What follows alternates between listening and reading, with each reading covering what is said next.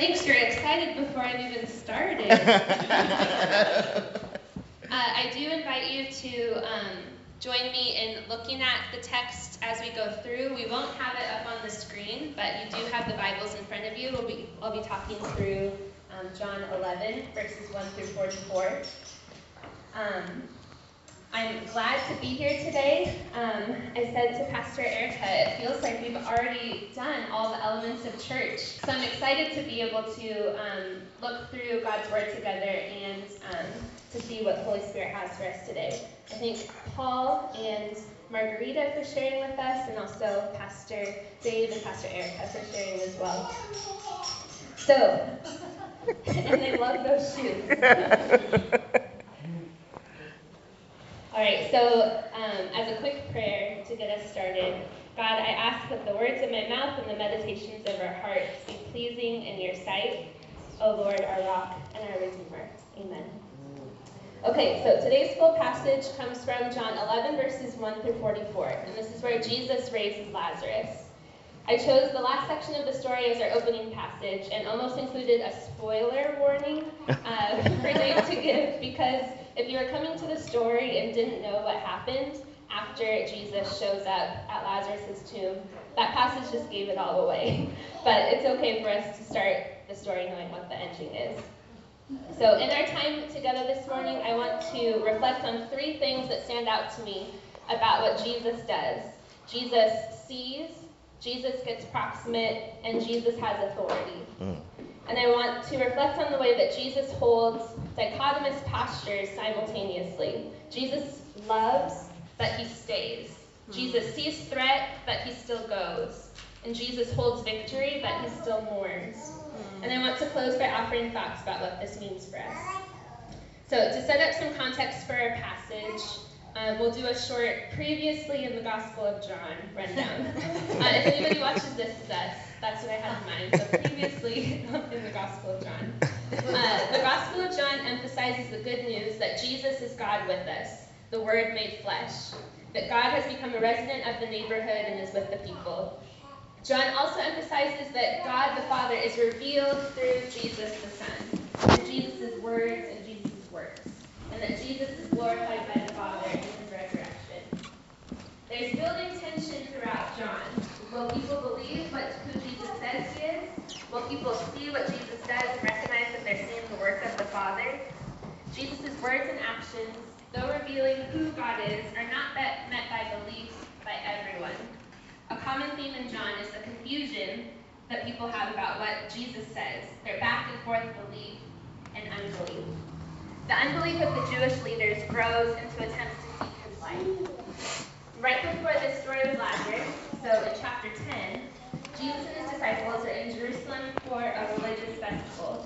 The Jewish leaders there try to stone him for what he says about his relationship with God, for claiming to be God. But Jesus is able to get away before they can carry it out. That dissipates the situation for now, but things are coming to a head. And this takes us to John 11, where Jesus raises Lazarus. So the first thing that I see from Jesus here is that Jesus sees fully. And this is looking at verses 1 through 16. So again, if it's helpful for you to be able to look at something while you're listening to something, you can have chapter 11 open and be following along as I talk through this section. So the story starts with an introduction to Mary, Martha, and Lazarus. They're a family from the town of Bethany. These are people Jesus loves, the text says, and who love Jesus. Mary will show her love for Jesus in the following chapter. She's the one who anoints Jesus' feet with the precious and expensive perfume, and an act of uninhibited gratitude, and a prophetic preparation for Jesus' coming arrest and crucifixion and burial. This is the same family in chapter 10 of the Gospel according to Luke, where the sisters welcome Jesus into their home, and Martha is focusing on the details of hosting, and Mary is focusing on leaning in as a disciple. But now, their brother Lazarus is sick. Mary and Martha send a message to Jesus saying as much.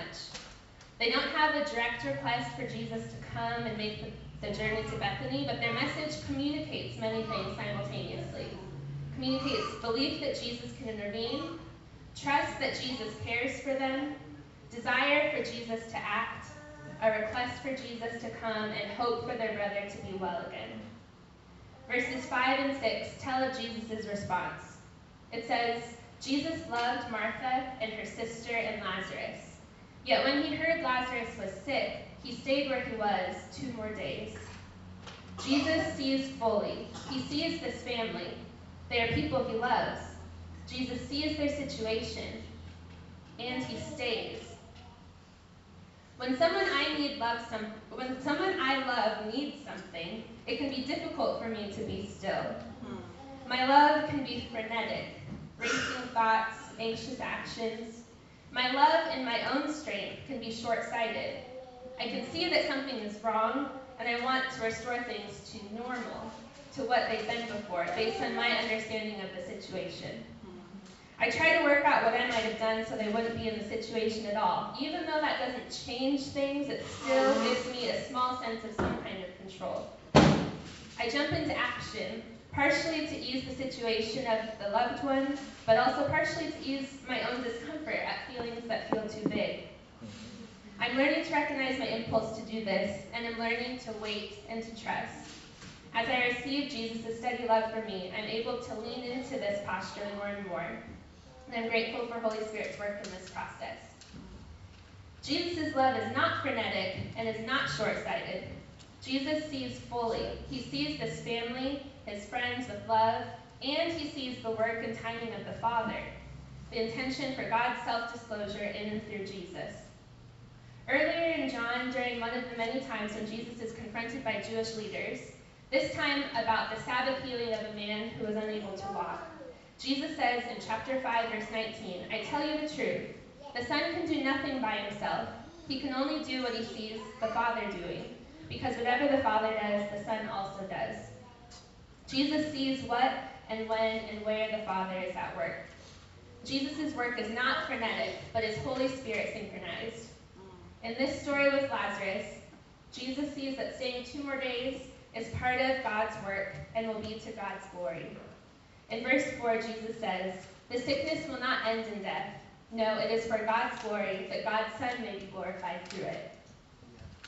Getting there on time is not the only consideration for Jesus here. There's the whole thing that Bethany is located just 2 miles from Jerusalem, and that about 2 months ago, or a few months ago, Jesus' life was threatened when he was there. Jesus sees this and still tells the disciples it's time to go back to Judea, the same area where Jerusalem is located. The disciples have some things to point out. The disciples are kind of a foil for myself. When I see what the disciples do, I'm like, oh yeah, I get you. So the disciples have some things to point out. First they say, "Do you really want to go back near Jerusalem? Because last time you were there, and the time before that, the Jewish leaders got so agitated at your teaching that they were ready to stone you. Going there again could mean your death, and by proximity, also maybe ours." Jesus responds in verses 9 to 10 with a metaphor. A person works while there is light to work by, because if they go out when it's dark, they're sure to stumble. The disciples don't see that Jesus still has work to do, and even though there's threat from the Jewish leaders, Jesus will be able to accomplish his work because it is working time. They don't have to be afraid of the Jewish leaders because they are with the one who is the light of the world, who is showing them who God is. Light and darkness in John's Gospel are themes that represent belief and unbelief.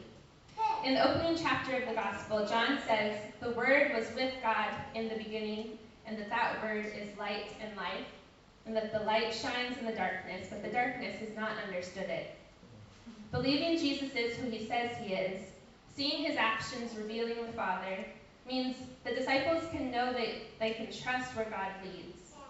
Jesus is the light of the world, while the Jewish leaders are in the darkness of their unbelief, making plans based on what they think they can see. The disciples can walk in light as revealed by Jesus. Jesus then tells the disciples the purpose of their trip, to wake Lazarus up. Jesus means he knows that Lazarus has died, but like many other times in the Gospel, Jesus' words are not understood to mean what he means by them.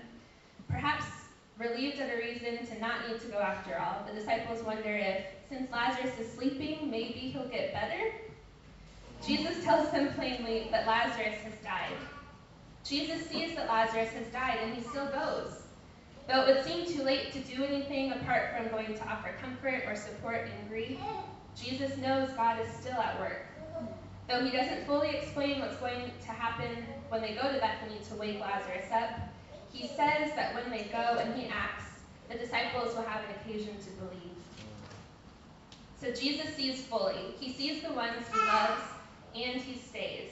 He sees the threat of returning near Jerusalem, and he goes. He sees his friend who has already died, and he will go to wake him. Because he's able to hold both, and because he sees God is at work. Second, Jesus gets proximate. This is verses 17 to 37.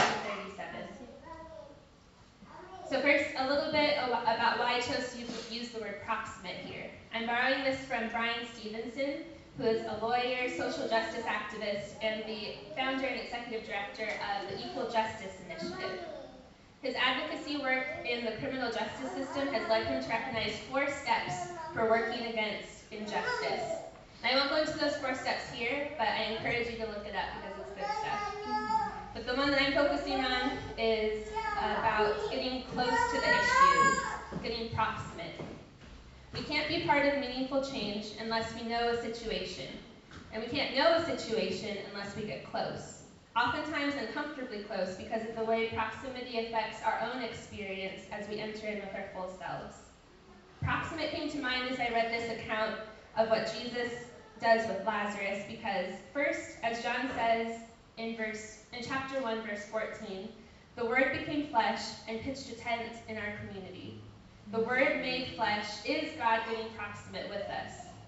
Also, in this particular story, Jesus comes close, not standing outside the experience of death and mourning because of what he knows he will do, but making space for the experience of others and experiencing it in his own body as well. In order to get proximate, Jesus and his disciples travel to Bethany, which is about a 2-day journey. So by the time they get to Bethany, they find out that Lazarus has already been dead 4 days. Lazarus would have been buried on the day of his death, and then following his burial would be a time called Shiva, which is 7 days of deep mourning. So when Jesus and his disciples arrive in Bethany, the mourners are right in the middle of this intense time. Shiva for Martha and Mary, who are Lazarus' sisters, is a time of grappling with the idea of life without their brother. It means they've been wrestling with understanding why their teacher didn't come, and it means they've been demonstrating their grief publicly.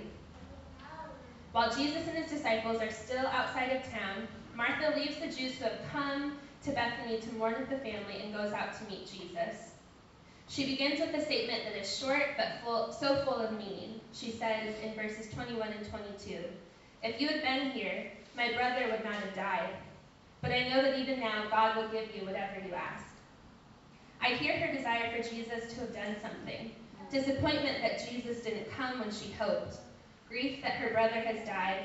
And also belief that Jesus is still able to do what she had hoped. Jesus responds with what I imagine Martha has already been hearing from people who have come to comfort her during mourning. Jesus says in verse 23, "Your brother will rise again."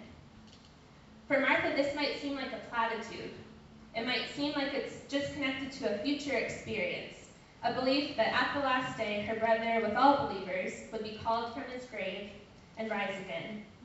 I imagine she had hoped for something different from Jesus, not a reminder of this future theological event, but action now. Jesus does have more, himself, because Jesus gets proximate. I am the resurrection and the life, he says. The one who believes in me will live even though they die, and the one who lives and believes in me will not die. That's verses 25 and 26. This I am statement is profound.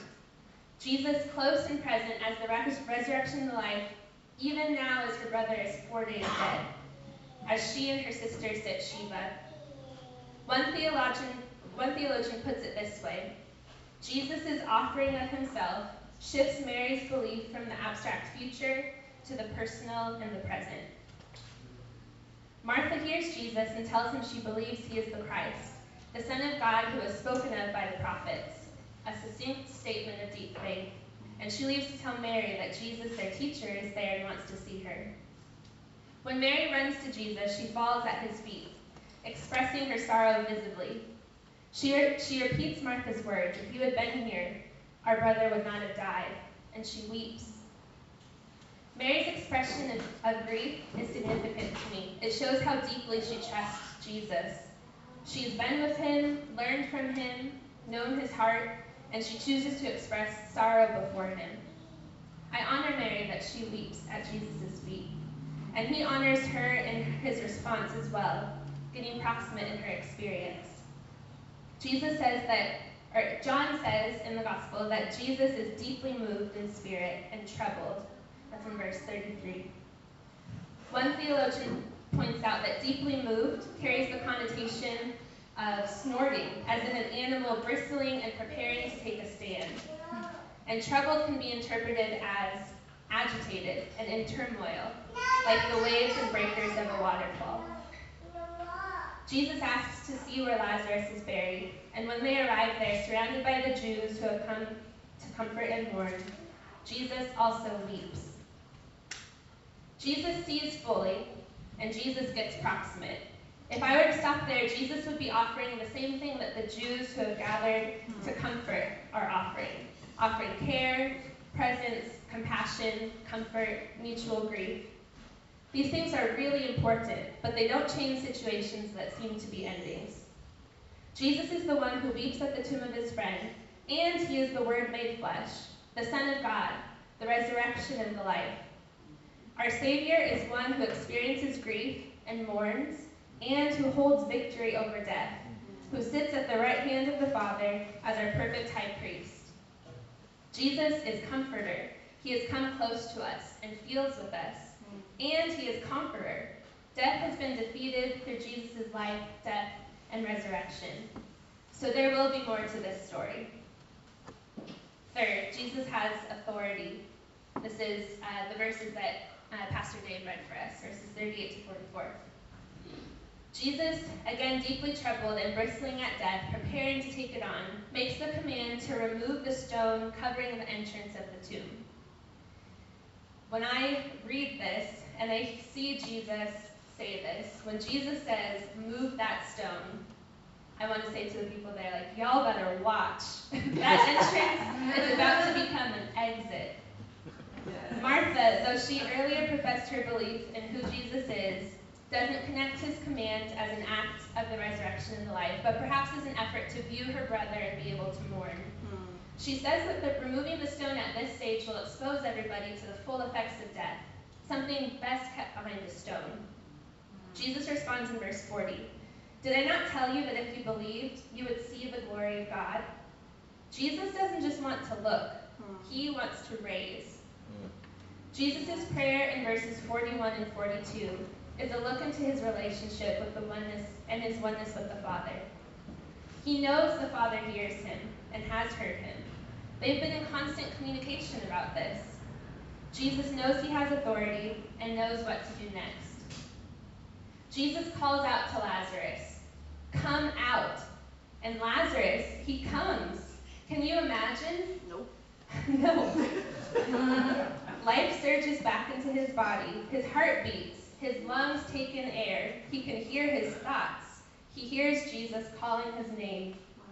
When Lazarus comes out of the tomb, wrapped in the linen, the shroud of the dead, Jesus tells the people to remove the grave clothes and let Lazarus go. And that's where the story ends. But I imagine what a party must have followed. I would have never tired of telling that story, that the one who was dead came back to life. A tomb whose sealed entrance had become an open exit. So what does this mean for us? This is not a static story where Jesus did something one time a long time ago, and that's where it ends. And I want to extend that to say that's true about the whole Bible.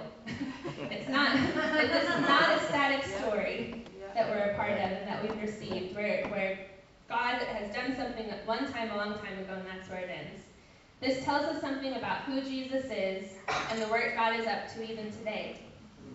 This passage definitely holds orthopraxis, right practice, as we learn from how Jesus engages in this story. We can, with Jesus, see people with love, seeking to see as God sees, seeking Holy Spirit revelation and responding with the desire that God gets the glory. We can get close to and present in grief, our own and others, and we can carry the hope and promise and authority of our risen Savior, which brings life to dark, dry, dead places, brings God's kingdom here, empowers us to speak with authority against the schemes of the devil. And John 11 also holds great comfort in knowing physical death is not the end of the story, because through Jesus and through faith in Jesus, by the revelation of the Holy Spirit, we will enter into eternal life with God. God's kingdom will be brought here in all its fullness. Of this culmination, Revelation 21, verses 3-4 says, "And I heard a loud voice from the throne saying, 'Now the dwelling of God is among the people, and God will live with them. They will be God's people, and God will be with them and be their God. God will wipe every tear from their eyes.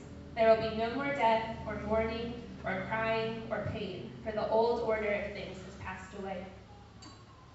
The John 11 passage also holds something for us to receive, not only a spirit-sustained behavior to take on or a future promise to hope in, but a relationship for us to receive today.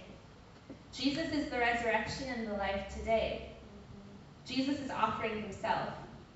And this is what I want to close with. There's an invitation to receive Jesus as the seeing, proximate, victor over death, resurrection and life. There's an invitation to sit Shiva with Jesus, for you or for a loved one or for a community. There's an invitation to come to Jesus in the places that feel like death.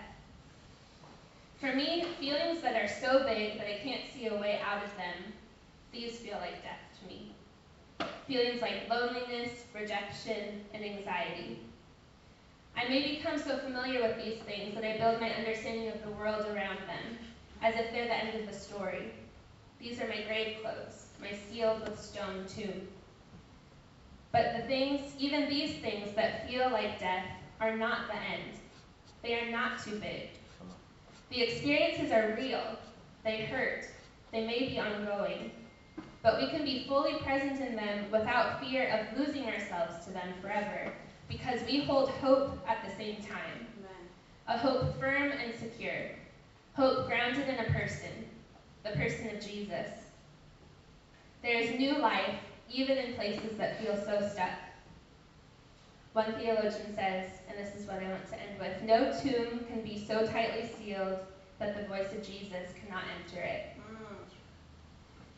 Before I pray and before we finish our time together, I want to leave some space for silent reflection, for personal reflection, as we invite the Holy Spirit to highlight words or pictures or things that God has to minister to our hearts specifically right now. Maybe it's an area where you are experiencing death, or maybe it's an area where you want to invite Jesus to give you eyes to see, to get proximate, to speak with the authority that you have through Jesus. So we'll take a moment to do that before I pray.